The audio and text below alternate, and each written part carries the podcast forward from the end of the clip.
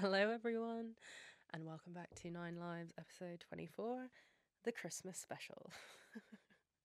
Last podcast of the year. Can you believe it? What a year this has been. I mean, absolutely just mind boggling to me. Um, yeah, I just wanted to take a little moment to thank you for listening and thank you for making this podcast the best part of my year. It really has been such a wonderful experience for me to grow an audience and to engage with you guys in this way and I feel so connected and to hear how much the episodes have helped you, to hear you out on your runs or your walks or going to the gym or setting boundaries, learning to love yourself, learning to embrace your your freaky weirdo ness. And I think it's wonderful the community that we've created. And next year, I'm going to be doing some live Nine Lives events. Um, I'm going to do a couple panel talks, some meetups, uh, some walks. Uh, so that's going to be really exciting because I think it's important that we try to get together in real life because there's so many like minded people who deserve to meet, and I'm going to facilitate that. So I just wanted to say thank you very, very much for being here. And yeah, to be completely honest with you all, I think I've healed a little bit through every episode. It's been like a little therapy session for me. Um, this has been incredible for my confidence, not only as a person who has something to say, but as a person who obviously works in the online fitness space and to have my worth placed a little bit on my appearance in the past was quite difficult for me and to now know that what I have to say is important and that my words mean something and that I mean something and that I think I have the power to invoke lasting change in people using only my words. And I think that's really powerful. And I think in today's age, I think that's very special. So thank you for being here and for holding space for yourself and, and for me, because the topics I speak about aren't easy. And the stories I've told about myself are have been terrifying to be that vulnerable online. And it's just been the most lovely reception. I it feels like a huge warm hug every week when I read your responses or we chat and it's uh yeah, it's been a beautiful experience and it's been a lovely year and I can't wait for next year all the plans I have for this podcast. Um so thank you. Yeah, I don't know how many times I'm going to say thank you, but um yeah, for every person listening who's been inspired to create some change in their life, who's opened the door and tried something new, who's challenged limited beliefs, limiting beliefs, and has found their beautiful weird. I love you and thank you for listening. So, we're going to just end this year on a high. We're going to do a Q&A because um, I thought what better way than just run through a couple questions from the Nine Lives community um, couple of couple of them were repeating, uh, so they were like FAQs. So I'll just like run through those, and then there's a few that are a little bit deeper, um, but I'll just work my way through them. So yeah, um, there's a few that are more personal questions. So I hope that's okay that I speak a little bit about myself. I don't want to waffle on too much about my own story or my own self because I don't want this podcast to ever become a self indulgent diet diary entry, you know, I tell my stories so that hopefully you can learn from my mistakes um, or you can sort of start to tell your own story as well. Okay, first question. so many questions about having children. It seems to be the main thing, um, which is, yeah, that's crazy. So, where do you think you would be now if you hadn't made the decision to start running? God. I uh, don't know how morbid I'll get with this answer, but I don't think I'd be very well. Um, yeah, I think I I'm not sure what I would have done if I hadn't have found running. Really, I've through every run I've done, I've grieved parts of myself. I've grieved people I've lost. I've learnt everything. I've learned how to be strong. I've learned how far I can push myself. And I've learned just how limitless we are as human beings. And if I hadn't have found that, I'm not entirely sure I'd be very well. Actually, I know I wouldn't be very well. So I don't know where I'd be, but I know I certainly wouldn't be where I am now. Anne asked, Do you take the time to congratulate yourself for how far you've come?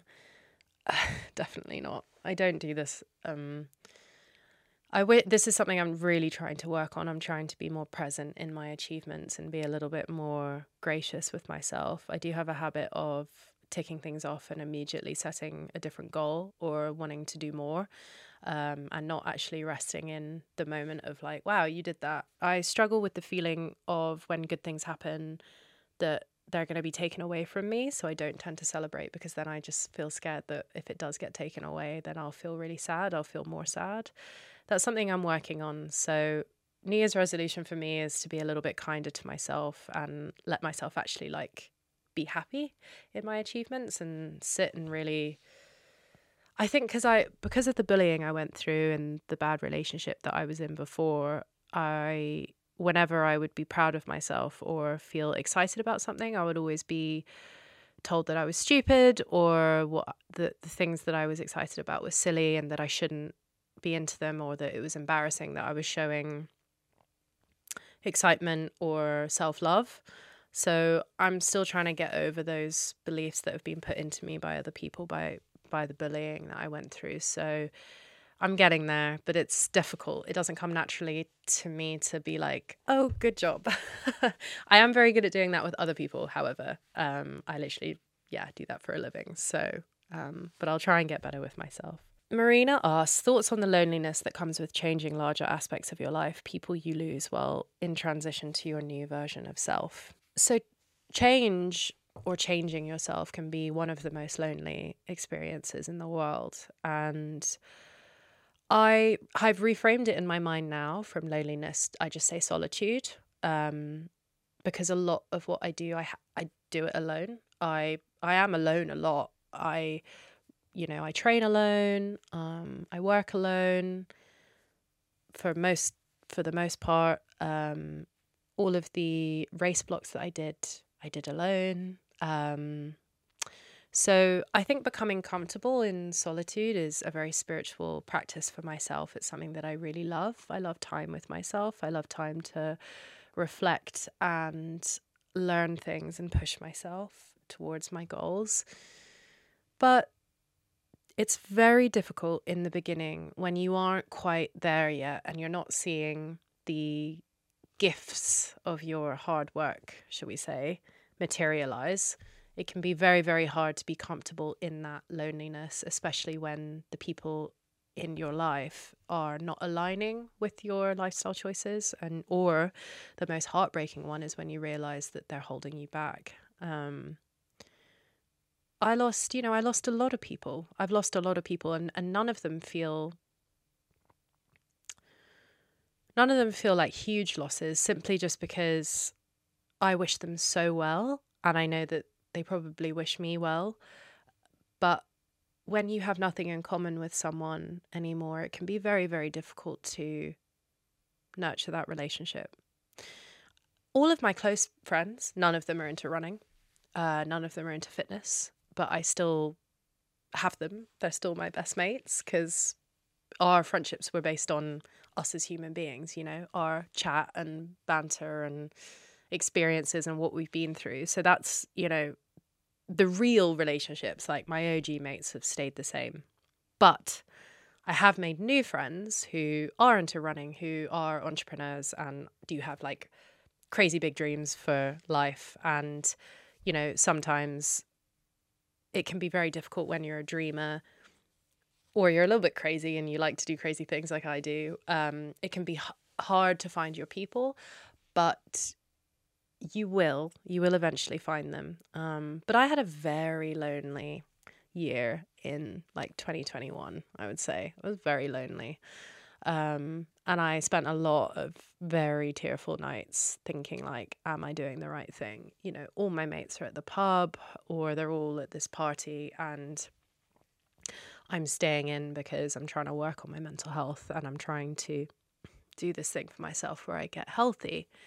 And it can feel like a real crossroads. And this idea of like balance between, okay, I still want to go out and see my mates, but I still want to do this fitness thing, it can feel like an impossible task. And it's so individualized to each of us and our goals and our and our lives and our dreams. And the pendulum I find can swing in the other way quite easily. So if you come from someone who's like really into partying and you know you lose a lot of your mates and you swing it the other way and you just become complete loner who just like wants to do these runs and so I've been on both sides and now I've found a really lovely balance in between. So I think there'll always be a slight pendulum swinging and it's just about letting it kind of come to the middle a little bit. But that loneliness, it's normal. It's normal. People are lonely. A lot of people are very lonely in this world. Um, but to find comfort in solitude and knowing that you will find what it is you're looking for in yourself in solitude can be very very comforting but it's you know it's normal to lose people that don't align with you and i had to say goodbye to a few people who uh, they weren't really my mates they just wanted to drink with me or they just wanted party cassia um, and that's okay but we had to say goodbye because that's a boundary that i needed to set for you know, my future life, my future self. Tan asks, any tips to manage the grief of wasted years? I've aged out of beautiful young people life things. Well, I would say that I certainly don't think anyone can age out of beautiful young people life things. I think there's beautiful people life things for the rest of your life. I, you know, the people I look up to the most are probably in their like 60s and my fiance's Nan being someone I look up to in her 80s. And I think she's a beautiful human and I think she's full of life. Um, you know, I think a wonderful life is for us all. It doesn't have a look or an age at all. Like, at all. I turned 30 and that is so young. 30 is like so young in eight days. And um, I mean, I'm looking forward to the 30s and 40s being the best decades of my life. Ultra runners, female ultra runners, peak at an age of 44. That's when their best performance is. I think there's so much beauty in. I don't know why we live in a we live in a society, but we have a culture where people think that teenagers and 20 people in their 20s are like the only people that can do anything. Um, I think it's maybe perpetuated a little bit by social media, but I think life is really beautiful at all ages. And I have friends in their 40s and 50s who, like, really close friends who are full of life. And the best people I know have all been through some form of something in their life, whether it's a big grief or, you know, a trauma or whatever it is. And they've picked up the pieces and they've become who they are because of it. And they've had second, third, fourth, fifth, sixth chances in life. And I think the grief of those wasted years, quote unquote wasted, because I, I don't see any of my years as a waste. I think I was just going through something um, so that maybe I could learn more about myself. And I think it taught me so much discipline as well, being able to crawl out of that. And now I have those tools and I have this way of thinking about life. But I would reframe it as those years just being a chapter where you were just doing the best you could with the tools that you had at the time. I think looking back is never the way to live your life. You've got, you know, living in the present is obviously ideal, but looking towards the future with the sort of like hopefulness is really all we have. I mean, isn't it? And I think a lot of people are scared of getting older or scared of wasting time, but mistakes are mistakes happen every single day everyone makes them. And the only certainty in life is that we will suffer and make mistakes, which I'm sorry to be so bleak, but it's true. And if you can just learn to suffer well um, and take mistakes as lessons instead of endings, you could change your whole life and your whole outlook in it. Like, you know, I look back on some of the years where there was stuff I did that I am so ashamed of and would never do now. And it's, yeah, I spoke about it in two episodes ago, uh, some of those stories.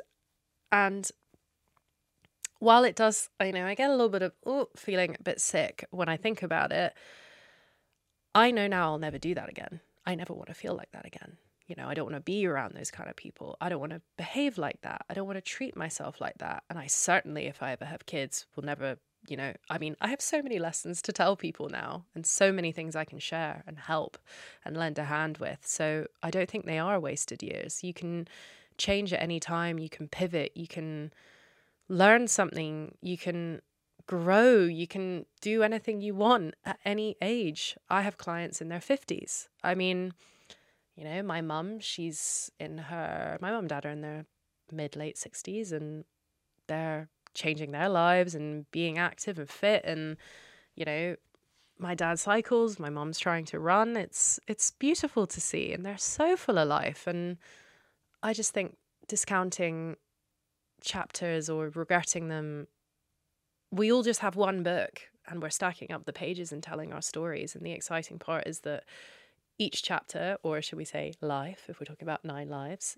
each one has the ability to be different. And that's so exciting. And I think that's why I'm so addicted to life and living, because I know what it's like to not want to be alive. And that hope is what kind of keeps the human race churning, I believe. Hope for change and knowing that we just have this power for alchemy of change in our hands. And once you unlock it, anything is kind of possible. I know that sounds so cheesy, but it's true. Alex asks, What are some of your favorite ways to wind down on a Friday night? Hee hee. So, yeah, this is a big one. Um, for me, relaxing is something that I have recently had to take very seriously because I'm trying not to burn out currently. Um, and I guess because the way I used to wind down was by winding myself up, aka drinking lots of vodka and Red Bull, playing very loud heavy metal, and going out for two days. So that's not really how we wind down nowadays. Um, I would say my biggest one is phone phone goes off, laptop goes off, technology goes away. It's away. Um, I then would usually have like a cute little mocktail, whether that be like something gingery or CBD kind of sparkling drink or tea. I'm a big tea lover. I love a cup of tea, the best. Um, honestly, I know it's probably really boring, but I really, really love just sitting on the sofa with Cowboy and my fiance and watching a film.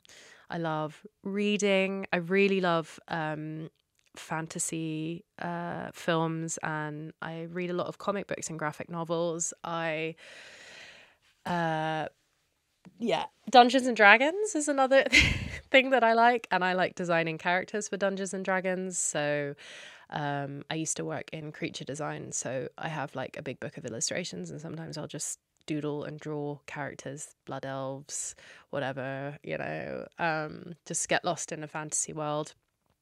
I usually listen to like um, Lord of the Rings playlist while I'm doing that, light some candles, and really just like allow my mind to completely escape from reality. That's another way of winding down. Um, mostly, I would say just getting away from technology. That's a big one. Big one. Birds Know the Freedom asks, What is your most precious childhood memory? Ooh. Oh, man. Oh, this makes me so emotional talking about this stuff all inner child stuff is so, yeah. I would say any moments with my uncle, my late uncle, who I lost a few years ago, who was a very special man to me and my family. Um, and the and a big reason why I changed my whole life was because I lost him. And I'm I miss him so much. And I think about him a lot. And anyway, he was a very special man and he inspired me greatly to be the weird and wacky Cassia that sits before you. He got me into Western films and um, he was very gentle and very strong. And I think just any memories with him, we used to play charades a lot. Uh, and he was fantastic at acting, and we would be like a little team. Um, and we would go away and then we'd decide what we're going to do and dress up and come out and perform for the family. And he also used to sing um, little cowboy songs to me and just so many dear memories with him. And I wish I wish him and my grandma were here to see what I did this year but I actually imagine them being um, at all of my race finish lines. I always imagine my uncle there and my grandma, um, but especially my uncle. Uh, because yeah, I have a very small family and it got even smaller very suddenly. And um, so it's yeah, it's quite yeah. But any memories with him, I think would say would be the most precious childhood memories. And I uh yeah, he was the one who called me Cass first, so now all my friends call me Cass. And you guys can call me Cass too. But uh yeah, he's always he's always there floating over me when I'm running and at the finish lines and I like to think I'm kind of showing him the world and anyway um yeah just if you're feeling sad please speak to someone. It's always better to speak to someone and ask for help. Um yeah. Okay moving on moving on. Can you tell us all the details of your tempo training sprints oh man i can indeed um, so I'm new to speed training, and uh, I didn't understand anything about it until I got a coach, um, who is uh, the lovely Finn, who is part of Four Four Four Coaching.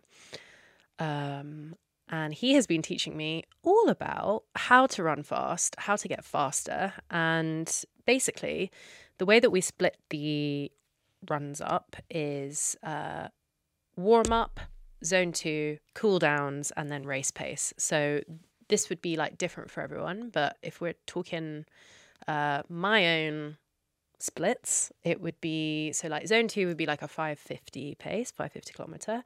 Race pace is a 530 pace, five, no, 430 pace. So that's what I'm going to attempt to run Paris Marathon at. What on earth is going on? If I do that, I will. Anyway. So the way that I usually split it up, say if we're doing like a workout, mm, it would be like one kilometer warm up, which is like six thirty pace. Uh, one kilometer zone two, one kilometer race pace, one kilometer zone two race pace, da da da da da da, cool down until the end of the 10k. So that would be kind of like sprints intervals, and then a tempo might be like three kilometers warm up, 4k race pay, race pace, one kilometer uh, zone two, and then two kilometers cool down. So there's lots of different ways of programming this. Yeah, there's like lactate threshold training, and you know, because we're talking we're talking trying to shave off minutes from my time here. So it's getting all very technical, but I'm learning a lot. It is amazing, and um, yeah, I'm documenting the whole thing. So it's it's very very exciting. Okay, how often do you strength train? Um, so I think a lot of people know me as the running girl, which is always lovely because I guess I am now. Um, but I strength train more than I run. Um, I strength train three times a week. It's always been three times a week. I do three full body sessions a week, have done for years. Um, I think it's so important, and I really think it's how I've stayed injury free um, because I'm really strong, like properly strong. I do a lot of powerlifting stuff. Um, and I, you know, it does mean that I'm never going to be as fast as like someone who is just doing running and someone whose uh, body weight is going to be lower than mine because I do hold a lot of muscle. Um, but I just love strength training so much. And the hybrid between running and strength has always been really important for me because they give me such different things in my life. Um, so yeah, three times a week. Never, I've never done anything too crazy with it. It's sometimes two times a week if I need to run a little bit more, say I'm training for a race. So I'll probably do in the new year two strength sessions a week and four runs or three runs. I can't even remember, but it kind of ebbs and flows with what I feel like. And I have like workouts that I want to do in the week, but on the day I decide what I'm doing. So it just really is how I wake up and decide to do things, basically. Hmm. Okay, Natalie us favorite game besides Red Dead Redemption? Well, Red Dead is obviously number one, but I would say The Witcher Wild Hunt is number two. Um, I love Geralt of Rivia so much, and I love that game so much. And when I was having a very, very, very big depressive episode in the first year of university, that game slightly saved my life. Being able to escape and just be in a different world um, and ride Roach around all the different kingdoms was just very lovely. And yeah, I love that game. I love, there's a little indie game called Firewatch, which is a beautiful play. If you haven't played it, it probably takes three hours maybe, but it's such a lovely, such a lovely game. Life is Strange is another, it's not indie anymore, it was when it came out, but Life is Strange is such a beautiful game. Really, the soundtrack and everything's just really stayed with me. Um, that was a lovely experience playing that. Um, I actually I wrote a dissertation all about uh, video games and how they help with PTSD and mental health. Um, I'll try and find it. Maybe I'll do an episode all about it. But um, I'm really passionate about. Uh, I it's a funny one. Gaming and escapism as a way to treat uh, mental health uh, problems. Uh, obviously, the overuse of you know things that are like first person shooters. I'm not keen on, and I'm not saying that, but there are a lot of things that have been shown uh, to help with PTSD, and I think that's how I found Firewatch because Firewatch. Um, I think was the one they did the study on, and it helped soldiers with PTSD calm down and help regulate their nervous system. So, really fascinating stuff. But yeah, I, I, I love my I love my video game uh, time. I, I haven't been giving myself enough time to do that, so I'm hoping over Christmas to find a new game and really dig in. I just saw the GTA 6 trailer came out and it's a girl. Oh my god.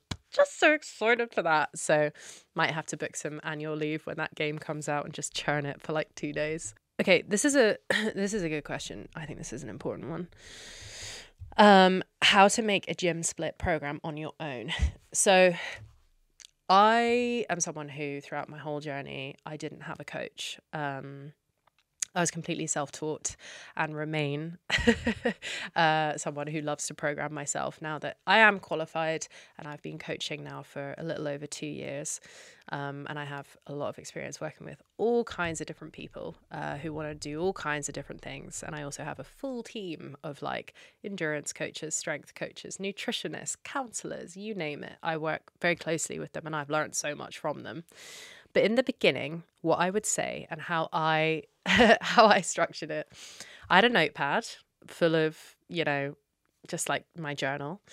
I would advise at first to stick to a split that is realistic for you. So don't jump into anything crazy. If you are going to work out at home, best thing ever. I loved working out at home, still love working out at home. I would say doing something like um, all I did in the beginning was an upper upper body and a lower body and a full body. So that was three times a week, and I always did it Monday, Wednesday, Friday, and that was it. And then I tried to maybe walk in between, and I just stuck to that for like, I think I kept that up for like six months, seven months until I then started to like think about okay i kind of want to work on my shoulders or maybe i want to work on my hamstrings and then i started to educate myself a little bit more on what progressive overload is or you know more advanced training systems. But in the beginning what will always win and i know i've said it a million times is consistency. If you do something consistently and you have patience and you don't you don't expect to see results straight away and you're doing it because you want to you know better yourself and and create a space for yourself for change, then I would say three times a week at home, you're going to be golden. Start with that. There are so many resources in, online, free papers, free YouTube videos all about what is progressive overload, um, what is a five day beginner workout split, what is a uh, a way to get stronger at home? There's so much out there and i mean i hope this podcast helps too. Um, i have some posts all about um, how to structure a workout like a personal trainer. Um, i think it's just about uncomplicating it finding what you love what you engage with and skipping exercise you, exercises you hate. For example everyone's obsessed with bulgarian split squats. Hate them. Hate them. Will never do them I know there are some athletes that need to do certain exercises because, you know, you need to. I get it. I understand some people don't have the luxury of being able to skip things they don't like. I just am one of those people that I won't do it. Like, I don't like doing those exercises. I like doing deadlifts and running. That's what I like. So I've stuck to it and I'll always stick to it because I love it, right? But I discovered that through trial and error of doing these workouts at home and being like, oh, I really love the way that deadlifting makes me feel. I love that I can be slightly dramatic about it and listen to heavy metal. And I love how running makes me feel. I love the freedom that I get with it. I love the journey and the adventure. So, I would say stick with that, find what you love, and keep doing it. Keep repeating it, educating yourself. You know, we live in a time where information is free and out there and accessible, and it's amazing. So, you know, um, yeah, just go for it. See what sticks and keep trying. Okie dokie. Kate asks, did you ever experience a plateau in weight loss or motivation? Can you please discuss discuss? Love you so much. I love you too, Kate. So yeah, oh my god, so many. Um I think my longest weight loss plateau was like 6 or 7 months. I think it was like 6 months. Um in 2020. Um yeah, I just wasn't really I I'm I wasn't really worried so much about weight loss, I think. Um like it, I wasn't really weighing myself a lot and I didn't I don't think I've had a very normal weight loss journey like the ones you see online where people are like they have the graphs of like I lost this much and it went like that and it, you know. Um, I naturally plateaued because I had times in my life where I was more concerned with being with my mates, like out of lockdown, or um, yeah, like I went through a bit of a sad girl time um, because a situation with the boy uh, in like 2020. Um, so I stopped working out and I went back into my dungeon mind sad palace. Um, and I, yeah, I just plateaued like a lot during that time. And yeah, the way that I kind of got out of it, um, it just naturally happened because I just I got my motivation back and I started really looking after my mental health again and started walking again. I think a lot of people see plateaus as being like the end of the world. And I understand, I understand. It's so frustrating when you feel like you're doing everything and you're applying all this pressure and you're doing all the right things and you're not seeing the results. I understand how demotivating that can be. And I was there like for months, you know, but I think if you take a little step back and you realize, and I say this to clients a lot as well, like there will be times where you see no change on the scale. There are going to be times where you don't see physical progress or performance progress or anything, and it's going to feel like you're churning, you're just walking through treacle.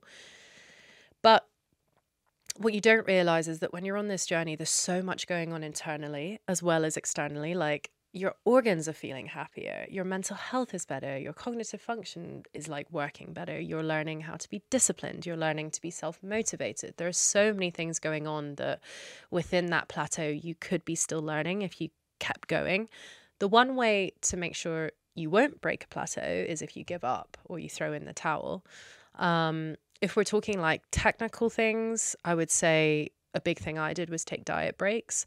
So, you know, if you're watching what you eat and you know you're doing or whatever nutrition thing under the right guide guide guidance um sensibly then something i did was like right this isn't working and i don't want to have to be so focused on nutrition. I'm going to take a diet break and i'm going to just like have a bit of time off you know like because when you're on these journeys especially if you're someone who starts in my position which was a huge mammoth undertaking standing at the bottom of Everest looking up and being like, there's so many things that I have to get over in order to do this. Taking a little rest, like if we're imagining walking up a mountain and you've got all your little tents and rest, like just go to the aid station and just hunker down for a little bit. Have, you know, a few foods that you love, go out with your mates, take a breath, like let your body kind of relax a little bit and then come back at, at it with like a fresh new approach. I would say that's one of the one of the main pieces of advice I can give. Um, because if you keep restricting and you keep dialing down in yourself, you're just going to stress yourself out or damage your metabolism. And if you are coming at it from a place of like, I have to lose weight to be happy, or my day is decided by the scale or whatever progress I've made, I'd say that's an opportunity to look inside and ask yourself why. You know, my happiness shouldn't be determined by my weight, obviously. Um, it, you know, so I think that's a good opportunity opportunity to do some soul searching within your journey as well, and s- try to find your why as to why you're doing it. And like I always say, the moments of happiness I feel now, crossing the finish line of these races, doing these deadlifts or business things, anything that pure brilliant happiness is the same happiness I felt when I ran half a kilometer for the first time when I first fit into a pair of jeans I could never have dreamt of. You know, little wins along the way, they're all there. And when I had these plateaus, I was feeling so great anyway. I was at the pub with my mates being like, I've got a brain that works and my mental health is feeling so much better and I'm celebrating that about myself. So plateaus don't have to be the end of the world. You can just see it as an aid station, a little rest, a little camp. okay. How uh, did you meet your fiance? Does he help you in your journey? his grandma set us up. I think I've told this story on the podcast, so I don't want to repeat myself, but his grandma set us up. Uh, met him at a time that I wasn't interested in dating, but as soon as I saw him, I kind of knew, like, okay, he's great. Um, and yes, he does. He helps me. Uh, I'd say he helps me a lot with my alcohol free journey because he's sober and he showed me how wonderful the world can be sober. And because I was very scared of not being fun. Um, so he's taught me a lot about life without alcohol because um, he has his own story and, and he will come on and tell it. Um, he's an amazing man. He's very spiritual, very calm. Everyone that meets him is like, I just feel so calm around him, um, which for me was a huge thing because my relationships were very chaotic and very damaging before. So it's been lovely to be meet someone who's just so calm and doesn't want anything from me. He just wants me to be calm and happy. So it's lovely. Um, but he, you know, he he he has a very important job. He's a conservationist. He works very long hours, and we hardly have time really off together. And he works weekends. I work, you know, our work schedules are a little mental. So he doesn't well, he isn't able to support me with any career stuff, um, which is absolutely fine because he has his own career, and I think we have our own voc- vocations. We both love. Where he's so passionate about helping animals, and I'm so passionate about helping humans, and sometimes we lose ourselves in trying to save people and animals all the time and we have discussions about how we need to have better boundaries with work but then we get carried away because it's our vocation and we love it and yeah, so you know we are we are a very busy household, um, but sometimes we train together if we have time, and we're hoping you know that the life we're building now means that when we're older we can have uh, a lot of time off together, and yeah. But he's he's lovely, and um, yeah, I'd love for you guys to get to know him a bit better. But he doesn't have social media, and he's very private, so maybe one day, hey. Um, okay, last couple questions. Melania asks, um, have you ever suffered suffered with panic attacks? Uh, yes, I have. Really bad panic attacks, actually.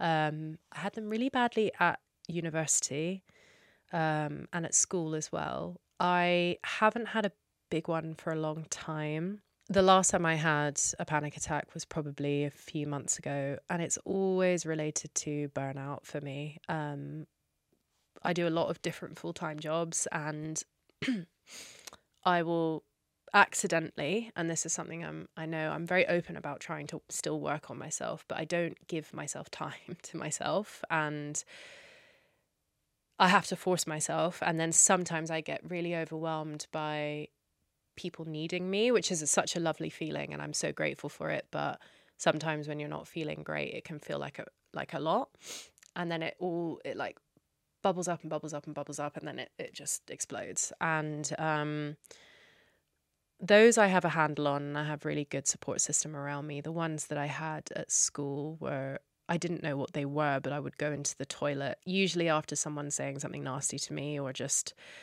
uh, my mind at school felt like an atomic bomb and it felt like either it was going to explode and I was going to hurt myself or hurt other people and these panic attacks would happen when it when that was like bubbling up to the point that my head would start hurting um, and I now know I now know that that's because I, you know, I yeah. Anyway, I have things in my brain that it, yeah, that I needed help with, um, and I couldn't process information properly. But um, I have suffered with them, and I still, I'm sure, it, I'll have another one at some point in my life. Um, they're very scary. They're really, really scary, and especially I can be so irrational when they're happening um, because um, I'm quite a rational person. But when they are happening, it's difficult. But we're all just humans trying to work it out. And, um, you know, if you do think you are suffering from panic attacks, uh, please ask someone for help, ask your doctor, tell a friend. Um, there's medication, there's uh, CBT. There's lots of lots of different ways of working around panic and anxiety disorders. So please, please, please get the help that you need and deserve. Non fitness related goal for 2024. Love this question. Um okay, so I think by the time this podcast comes out, my app will have launched, which is really exciting. So 444 are officially on the App Store, um, which is a big thing. Very exciting. Um, anyway, 2024 for me is all about helping people and doing it in real life. So I want to organize panel talks, I want to organize uh, run clubs, race days sober socials, lots of different things in the works um, for me to be able to give back to this community, basically. Um, so, reinvesting into days where we are able to meet up, share our experiences, meet like minded people, push ourselves, learn, grow, all of these things. And I just want it to be a year that's filled with more real world things for me. The online space isn't sustainable for me and my mental health. And I've come to terms with that fact now. And I'm able to better manage it with my new boundaries. But I crave people, like being around people. And I'm a great people person. I'm a people lover and I'm a collector of people. And I love hugging everyone and being with people and feeling people's energies. And I need to be around you all. I need to meet you. And going to this event last weekend when I did the panel just really just showed me how much I love it and how much I want to do that for 444. So we have an amazing, anyway, I've, I've hired a bunch of new people uh, for the business who are going to start next year. We're really growing. It's like 20 of us now. Um, but we're going to have a a lot of community things coming up. So keep an eye out.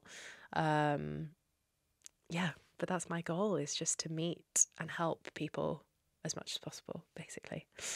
Um, okay, I will answer one more and then we will leave it there. Oh, there are so many good ones. I feel awful not answering them all. Okay, tips for running in winter, how to motivate yourself. Big one. This seems to be a repeat question. So, I love running in winter. Winter was when I started running. It, the first run I went on was like cold and icy um, in Scotland. so cold, like minus three. Um, I love it. I love the crisp air and the moodiness of it. I love the darker evenings. I know not everyone does. So, you know, I know a lot of people find it a time that's really hard to motivate yourself. So, my best tip and piece of advice for this is visualizing and aligning yourself to your goals of your future self, meaning everything I do now, even if I don't want to do it, I know I have to get on with it because 2024 Cassia is waiting for me on the other side. So, whether that's working long hours on my business, going for runs when I don't feel like it, or anything, I know that Paris Marathon is there, and I know that I have business goals that are there that I'm only going to get to and celebrate if this Cassia right now does it. And a lot of the time, you have to take emotion out of this sort of stuff. So, doing things like laying out your kit the night before. So, if you know you're running early morning, get that head torch laid out. I know, I know to a lot of people it feels miserable to have to put on a head torch in the cold and dark and rain and go running at 6 a.m. And I know it sounds miserable. I have learned to love it because I really, really like hard things. However, I know that not everyone's at that place yet. But I'll tell you, if you're listening and you're like, that could never be me, yes, it can. The first time you do it, you will come home and be like, I'm the most amazing person on earth and I can do anything. And I think putting yourself in uncomfortable situations and showing yourself that you can do something is so important for human growth. It's so important. And then the next time you do it, you have that memory stored in your brain of, I did that. I'll do it again. I'll do it three times a week. I'll do it as many times as I need to before, you know, and then I'll get to my goal. And when you're at your goal, the most beautiful part of standing there, whether it be a race or a business venture or whatever, is you can look back at all of those grueling hours you spent when it's just you and it's you against you, you against the front door. and you know that I got up, I put the shoes on, and I got out in the dark and the cold, and I put those workouts, I stacked those workouts on top of each other, one on top of each other, and I got to the goal that I wanted to. There is no better feeling in the world than looking back and being proud of what you've done. No better feeling in the world. So I would say have a firm word with yourself about what you want your future to look like and ask yourself, are my actions aligning with that future? And if not, how do I get myself to do that?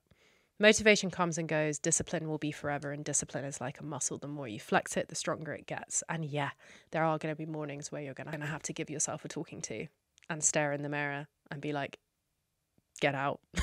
I do it all the time. Or I have the three, two, one rule. So something that I know I need to do, but I don't want to do it and I'm procrastinating. Three, two, one, go. Three, two, one, do it. Three, two, one, write the email. Three, two, one, get out the door, you know? Because I'll do so, play around with electrolytes or fiddle with my music or, uh, I mean, any number of things before actually getting out and starting the run. But as soon as you start it and you get past the first kilometer, which is always hell, um, no matter how much of a seasoned runner you are, then you'll be you'll be on your way. And then halfway through the run, you're gonna be like, "This is beautiful. I'm so happy. I'm out here. I'm so happy." So yeah. Okay, last question, then I'm to end it. Um, would you ever do an Ironman in the future? Yes. Yes, 100%. I think that might be one for my late 30s because I'm an awful swimmer. but I'm willing to learn. Um, if I taught myself to run, I'll, talk, I'll teach myself to swim. But an Ironman, yes, before I die, 100%. Got an Ironman, um, some proper ultras, uh, oh, just so many dreams that, yeah, just how exciting that life is so boundless and you can just, I know, like right now, I couldn't do an, an Ironman, but if I apply the right pressure, I will in a few years. How exciting is that? I mean, God, I love it. Oh, I love it. I love it. Okay, I'm going to end it there. Um, I hope I answered those questions. It was useful. Yeah, I hope so. I am going to head to the gym now and do my Paris training. But this is the last podcast of the year. So I know I said it at the beginning, but thank you so much for being with me this year. Um, it's been a complete joy and pleasure to see this grow and to see this listenership grow. And you're all amazing. And your messages every day do not fail to make me cry. So keep them coming. I love you all so much. Um, Thank you for being here with me. All right, I will leave us with the last poem. Uh, this is actually an excerpt. I don't know if it's a poem, um, but it's my favorite one, and I really wanted to save it for the last one of the year. This is by Albert Camus. He said, In the midst of hate, I found there was within me an invincible love. In the midst of tears, I found there was within me an invincible smile. In the midst of chaos, I found there was within me an invincible calm. I realized through it all that in the midst of winter, I found there was within me an invincible summer. And that makes me happy, for it says that no matter how hard the world pushes against me, within me there's something stronger, something better, pushing right back. I'll leave it there. Merry Christmas. Happy New Year. I will see you all in 2024. Love you always. Thank you for listening. Have a wonderful, wonderful festive season. All my love. And I'll talk to you soon.